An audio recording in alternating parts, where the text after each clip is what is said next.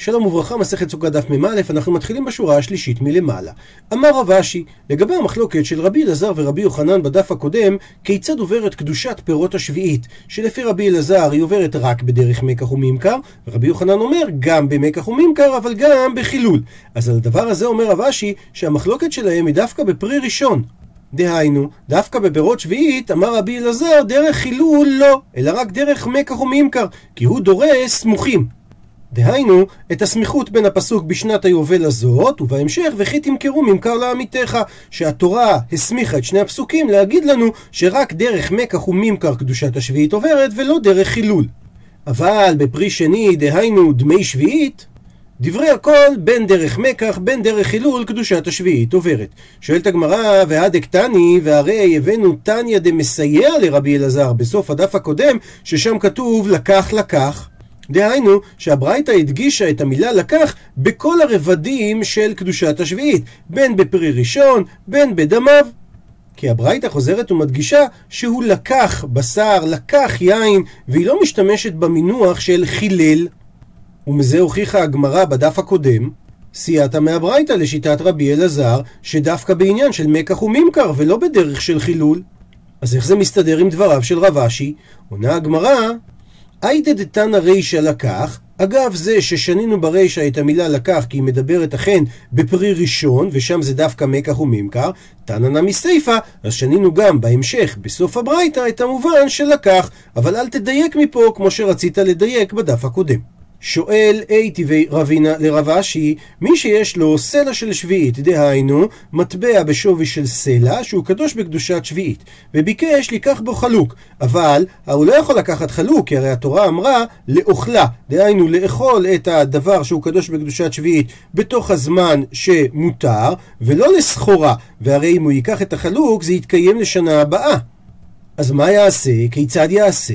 ילך אצל חנווני הרגיל אצלו, ודווקא אצל אחד כזה, כי מתוך כך יעשה לו החנווני את חפצו, כי יש לו הפסד מסוים פה, עוד רגע נראה, אומר לו, האדם שרוצה לקנות את החלוק לחנווני, תן לי בסלע הזה פירות, ונותן לו, ואז, וחוזר ואומר לו, הרי הפירות הללו נתונים לך במתנה. והרי אותם פירות שמכרת לי, אומר לו הלקוח, הם היו של חולין, אבל אני שילמתי לך עבורם בכסף שהוא קדוש בקדושת שביעית, אז הם נכנסו לקדושת שביעית, אז אותם פירות נתונים לך במתנה, ואז החנווני צריך לאכול אותם בקדושת שביעית. וזה ההפסד שאמרנו שיש לחנווני בעסק הזה. ואז החנווני, והוא אומר לו, הלך הסלע זו במתנה, זאת אומרת, הוא מחזיר לו את הסלע שכרגע הוא חולין, כי הרי הוא יצא לחולין והקדושה שלו עברה לפירות. אז הוא נותן לו את זה במתנה, ועכשיו, והלה, דהיינו הלקוח, לוקח בהן מה שירצה. כי הרי בשווי הכספי של הסלע הזה כבר אין קדושת שביעית. ועכשיו שאלתו של רבינה לרב אשי, וההכה, והרי כאן דפרי שני הוא, וקטני דרך מקח אין, דרך חילול, לא. הוא מסביר רש"י, שהרי הסלע הזה יש עליו קדושת שביעית והוא פרי שני, וכתוב שצריך ללכת אצל חנווני ולהוציאו לחולין דווקא דרך מקח וממכר. זאת אומרת שבפרי שני יש מי שחולק ולא כמו שאמר רב אשי שאפשר בדרך חילול לפי כולם, שהרי אם היה אפשר בדרך חילול, בשביל מה הוא צריך את כל הפרוצדורה וללכת אצל חלבני? יכול היה לקחת פירות חולין שיש לו בביתו בשווי של סלע, ולחלל את זה עליהם ולאכול אותם בתורת שביעית. אלא מכאן הוכחה שלא כדברי רב אשי.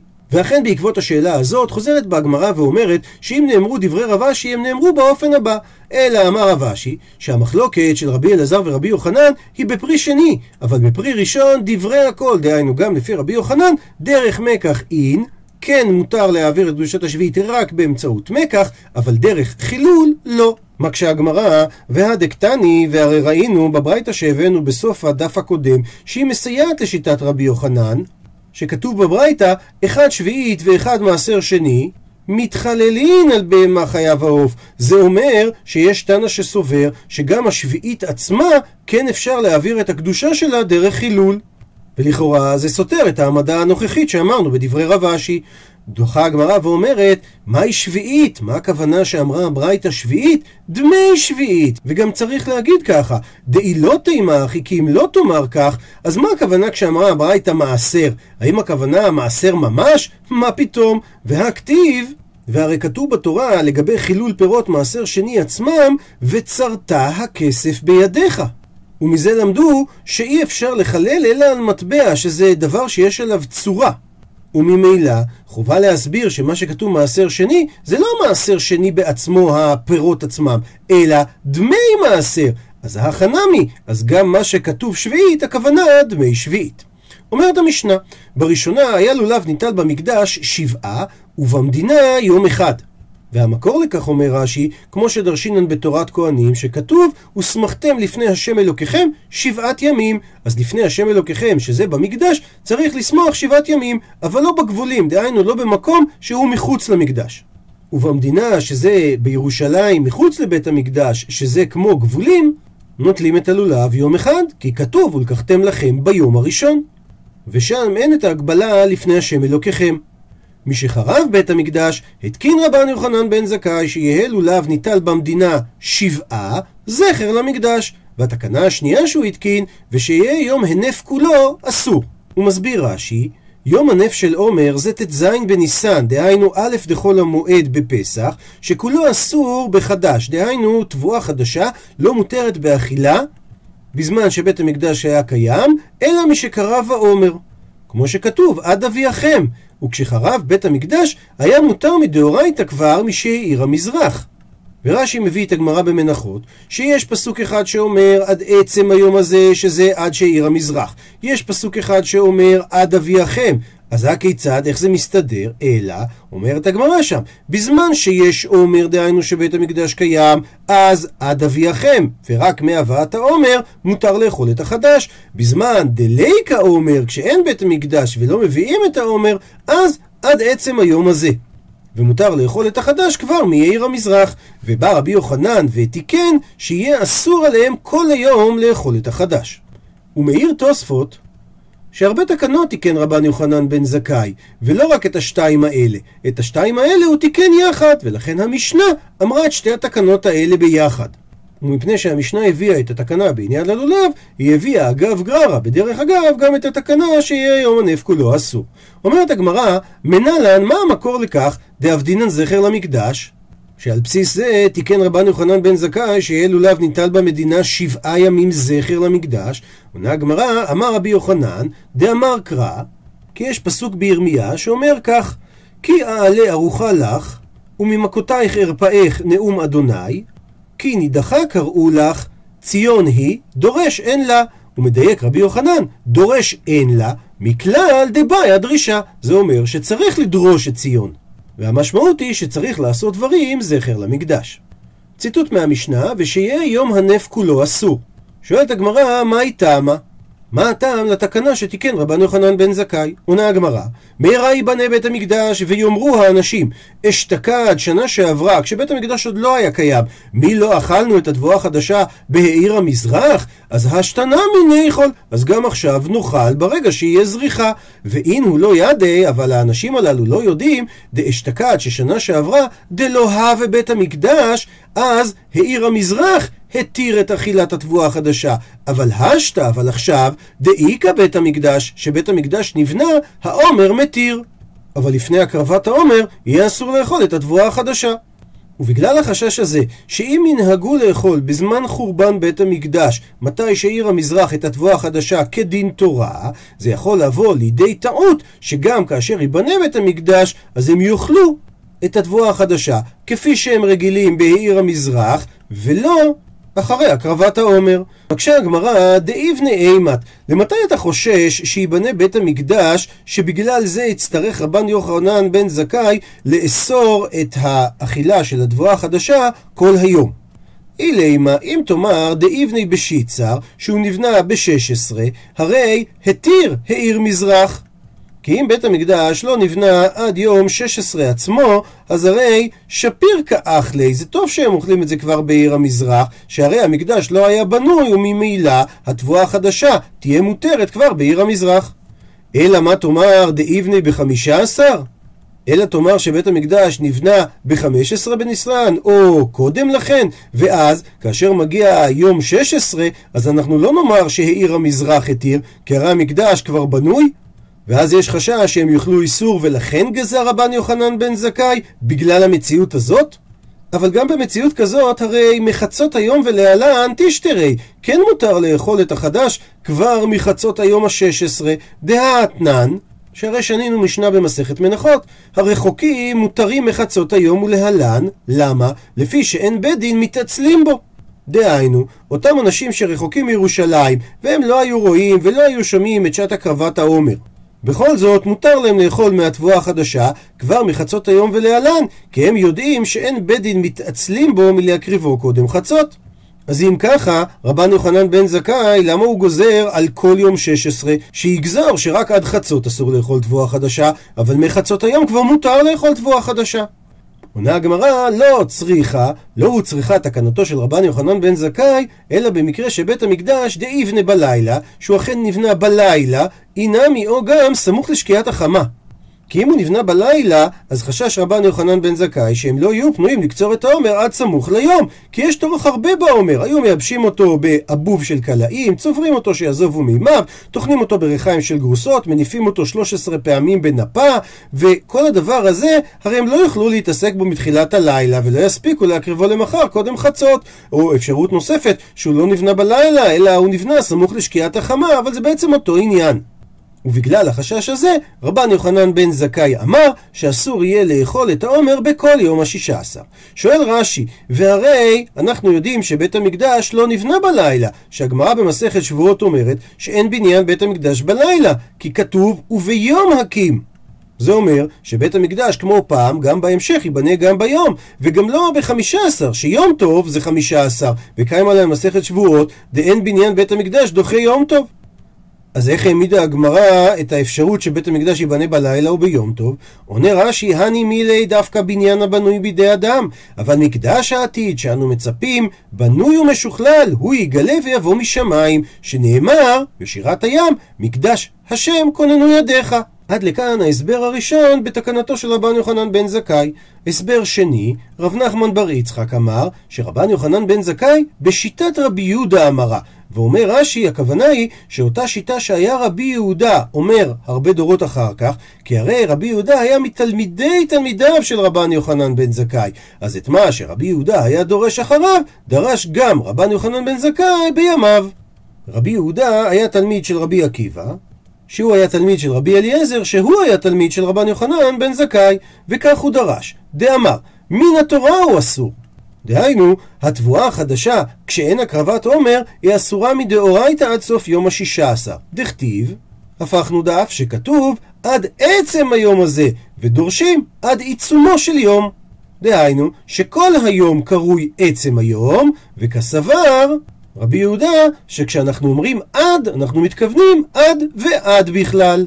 כי אם הוא היה דורש עד ולא עד בכלל, אז ממילא עד עצם היום הזה, זה אומר דווקא שברגע שעיר המזרח זה יהיה מותר.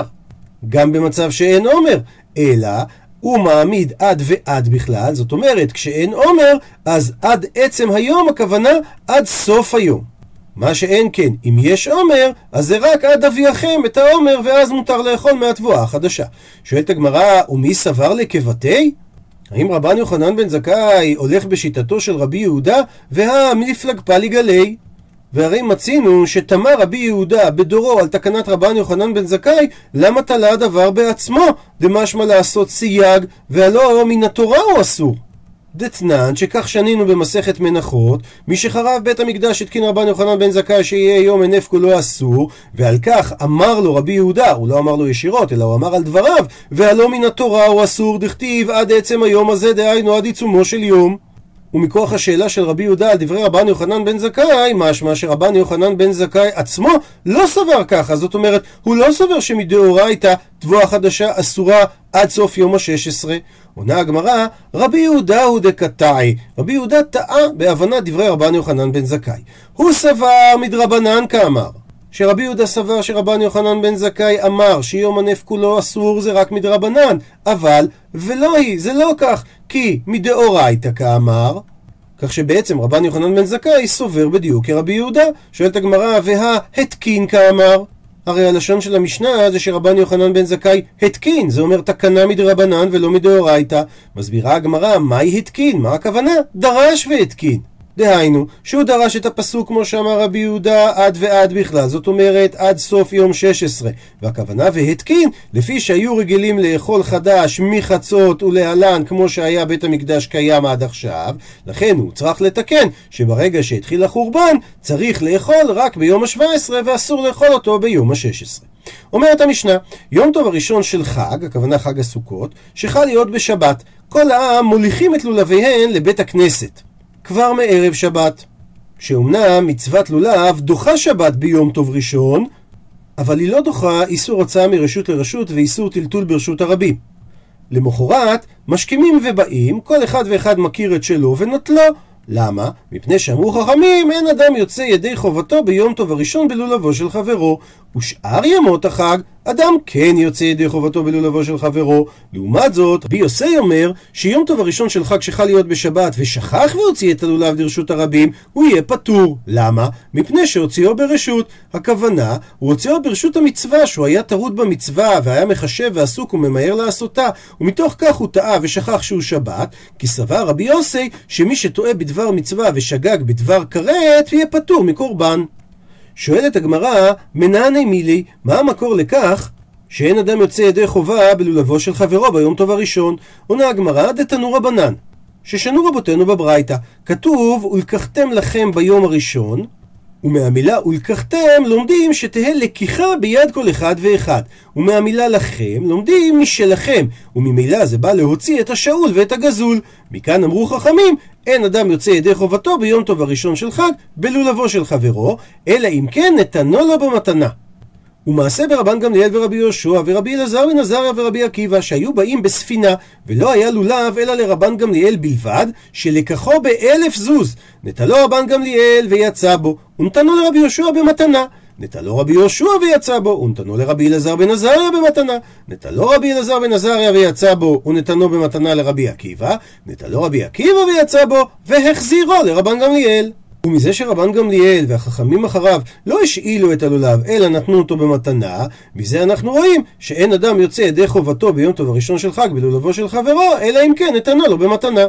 ושואלת הגמרא על הסיפור הזה, למה לי למימר החזירו? שהרי אם התנא רצה להשמיע לנו שצריך לתת את הלולב במתנה, בשביל מה הוא המשיך את הסיפור כדי להגיד שרבי עקיבא החזיר את זה לרבן גמליאל? עונה הגמרא, מילתא אגב אורכי כמשמע לן, התנא מלמד אותנו דרך אגב, שמתנה על מנת להחזיר שמה מתנה. ולכן מה שרבן גמליאל נתן להם במתנה, על מנת שיחזירוהו לו נתנו להם, ועדיין זה נחשב מתנה גמורה עד שהם יצאו בו ידי חובה. כי הדאמר רבא, כמו מה שאמר רבא, שמי שאומר לשני, הלך אתרוג זה על מנת שתחזירהו לי, אז נטלו ויצא בו והחזירו, יצא, אבל אם הוא לא החזירו, לא נתן לו חזרה את האתרוג, במקרה כזה לא יצא. כי לפי הכלל שאמרנו, שמתנה על מנת להחזיר היא נחשבת מתנה, אז ברגע שהחזירו לא, אכן התקיים התנאי, וממילא זה היה מתנה. אבל אם הוא לא החזירו, אז יגלאי מילתא למפרע, מסתבר שמעיקרא זה היה גזול בידו, כי לא על דעת זה הוא נתן לו את המתנה. וממשיכה הגמרא ושואלת שאלה שנייה על המעשה, למה לי למימר שלקחו באלף זוז? מה זה מעניין אותי כמה היה שווה הלולב הזה? עונה על כך הגמרא, להודיעך כמה מצוות חביבות עליהם. תוספות מעיר על מה שהיה נהוג בימיהם, שלא היה להם לולבים, אתרוגים לכל אדם.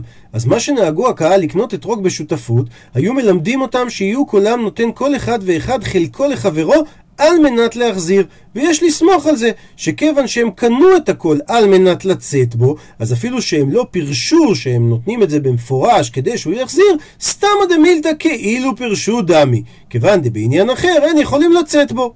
ולכן אפילו שהם לא אמרו את זה בצורה מפורשת, שזה מתנה נעת להחזיר, ברור שלזה כל אחד מהקהל מתכוון. ממשיכה הגמרא, אמר לי מר בר המימר לרב אשי, אבא צילויי קמצלי בי. דהיינו, אבא שזה המימר, כשהוא היה מתפלל, היה לו לבוא בידו מרוב חיבתו עליו. מקשה הגמרא מאיתי וקושייה ממקור תנאי על דברי מר בר המימר שאמר מה שאבא שלו עשה, כי אומרת הברייתא, לא יאחז אדם תפילין בידו וספר תורה בחיקו ויתפלל, ולא ישתין בהם מים כשהוא אוחז אותם, ולא יישן בהם לא שנת קבע ולא שנת ארעי כשהוא אוחז אותם. ואמר שמואל, סכין וקערה, כיכר ומעות, הרי אלו כיוצא בהם. המכנה המשותף בכולם, בגלל שטרוד הוא במחשבתו שלא יפלו מידו ויתבזו, ואין דעתו מיושבת עליו בתפילתו, לכן הוא לא יתפלל כשהוא אוחז את הדברים האלה, וגם הוא לא יישן בהם שמא יפלו מידו התפילין, ומה שאומר שמואל, סכין, אל תאחז אותו בידך, כי אתה מתיירא שמא ייפול וייתקע לו ברגלו, וקערה מלאה יכול להישפך, ומעות שלא יתפזרו, וכיכר, כי אם ייפול, יהיה נמאס הכיכר מלאכול אותו אחר כך. אז איך המימר יתפלל כשהוא אוחז בידו את הלולב? עונה הגמרא, הטם לאו מצווה נינו ותריד בהו, הכה מצווה נינו ולא תריד בהו. דהיינו, הרשימה שהבאנו הם לא מצווה לאוחזן, אז הם נחשבים כמו מסע, והוא טרוד במשאם, זה כבד עליו, ואז הוא צריך לשמור עליהם, ולכן הוא מודאג שמא יפלו. לעומת זאת, כאן, לגבי הלולב, נטילתה ולקחתה מצווה היא, ומתוך שחביבה המצווה עליו, אין משאה ושימורה כבד עליו, לכן הוא לא טרוד בה. ומביאה עכשיו הגמרא ברייתא שמדברת באותו עניין. תניא, רבי אלעזר בר צדוק אומר, כך היה מנהגן של נשי ירושלים, אדם יוצא מביתו ולולבו בידו, הולך לבית הכנסת, לולבו בידו, קורא קריאת שמע ומתפלל ולולבו בידו.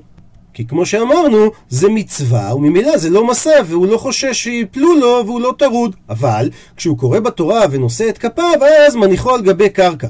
שהרי אז הוא צריך להשתמש בידיים שלו, כי את הספר תורה צריך לגלול, נשיאת כפיים צריך להשתמש בידיים, אחר כך כשהוא הולך לבקר חולים ולנחם אבלים, גם לולבו בידו. כשהוא נכנס לבית המדרש, אז הוא משגר לולבו ביד בנו וביד עבדו וביד שלוחו.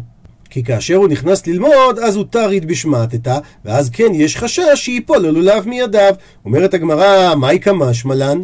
מה בא רבי אלעזר ברבי צדוק להשמיע לנו? להודיעך כמה היו זריזים במצוות. עד לכאן דף מ"א. למעוניינים בהרחבה, לגבי דברי רש"י בדף הקודם שאמר שמקדש העתיד שאנו מצפים בנוי ומשוכלל הוא יגלה ויבוא מהשמיים, הדבר סותר את מה שאומר הרמב"ם במשנה תורה הלכות מלכים ומלחמות פרק י"א שהמלך המשיח עתיד לעמוד ולהחזיר מלכות דוד ליושנה לממשלה הראשונה ובונה המקדש ומקבץ נדחי ישראל אז אם ככה הבניין הוא בידי אדם ולא בידי שמיים תשובה לדבר ניתן למצוא בדברי הרב חיים דוד הלוי. היה פוסק, כיהן כרב הראשי של תל אביב-יפו וכרב הספרדי הראשי של ראשון לציון, הוציא הרבה מאוד ספרים וזכה על כך בפרס ישראל לספרות תורנית ופרס הרב קוק. וכך הוא כותב בספרו עשה לחרב. הגלות הקשה והדבויה שבה זבל עם ישראל לא סבל גופני בלבד, אלא גם השפלה נפשית חמורה, גירשה ממחשבתו כל שמץ של תקווה שתתאפשר לו התנערות טבעית מן הגלות. שמא יכול היה עם מפוזר בכל קצווי תבל, נאבק על קיומו במאמץ עליון, כשענפים רבים ממנו נחרטים בכל דור ודור, מי בחרב, מי בשמד, האם הוא יוכל לחשוב על תחייה לאומית, קיבוץ גלויות והקמת מדינה דרך הטבע? לכן נאלצו חכמיו, שיטת רש"י שראינו, להשריש בליבו את האמונה בגאולה שמיימי, דהיינו מהשמיים, שכולה נס ופלא, לבל תאבד אמונתו בגאולתו, ולבל ישקע בייאוש שסופו אובדן. רצתה ההשגחה העליונה להתחיל בקיבוץ גלויות, דרך טבע, כראוי לגאולה מסוג זה. אז דווקא שלומי אמוני ישראל, דהיינו הדתיים, הם לחמו בשצף קצף נגד הציונות המדינית, שעסקה ברצון הבורא בהכשרת הדרך לגאולת ישראל דרך הטבע. מי היה יכול לזרז את הליכי הגאולה, אם לא אלה שפרקו את האמונה בגאולה מן השמיים? הם עסקו בתחייה לאומית, מבלי שאף יחושו שבכך הם כלים בידי השגחה העליונה לקידום מטרותיה ההיסטוריות. עד לכאן דף מ"א.